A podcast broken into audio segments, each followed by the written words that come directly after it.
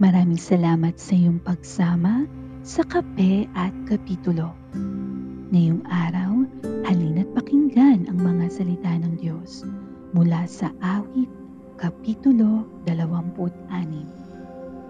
Ang panalangin ng taong matuwid.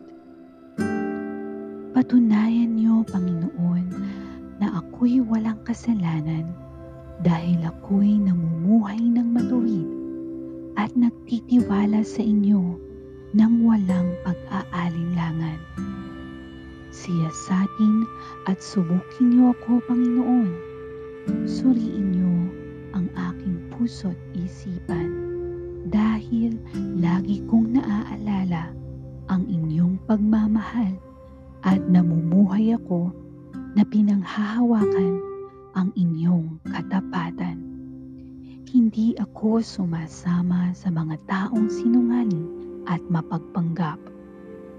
Kinaiinisan ko ang mga pagsasama-sama ng masasamang tao at hindi ako nakikisama sa kanila. Naghuhugas ako ng kamay upang ipakitang ako'y walang kasalanan.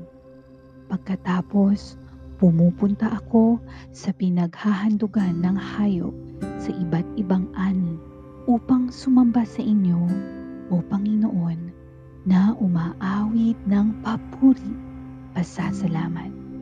Sinasabi ko sa mga tao ang lahat ng inyong mga kahangahangang ginawa.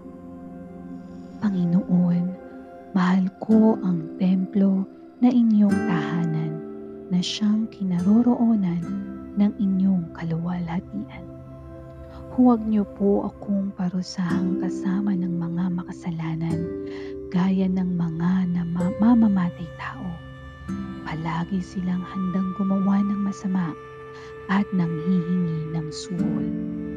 Ngunit ako'y namumuhay ng matuwid, kaya iligtas niyo ako at inyong kahabagan.